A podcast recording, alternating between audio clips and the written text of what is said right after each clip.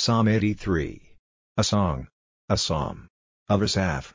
O God, do not keep quiet, let your lips be open and take no rest, O God.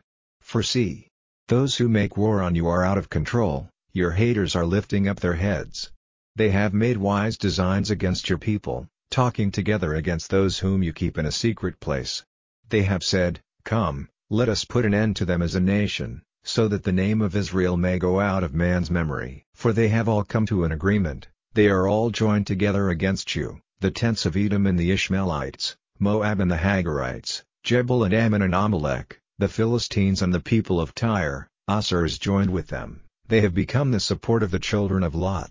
Selah, do to them what you did to the Midianites, what you did to Sisera and Jabin, at the stream of Kishon, who came to destruction at Endor, their bodies became dust and waste.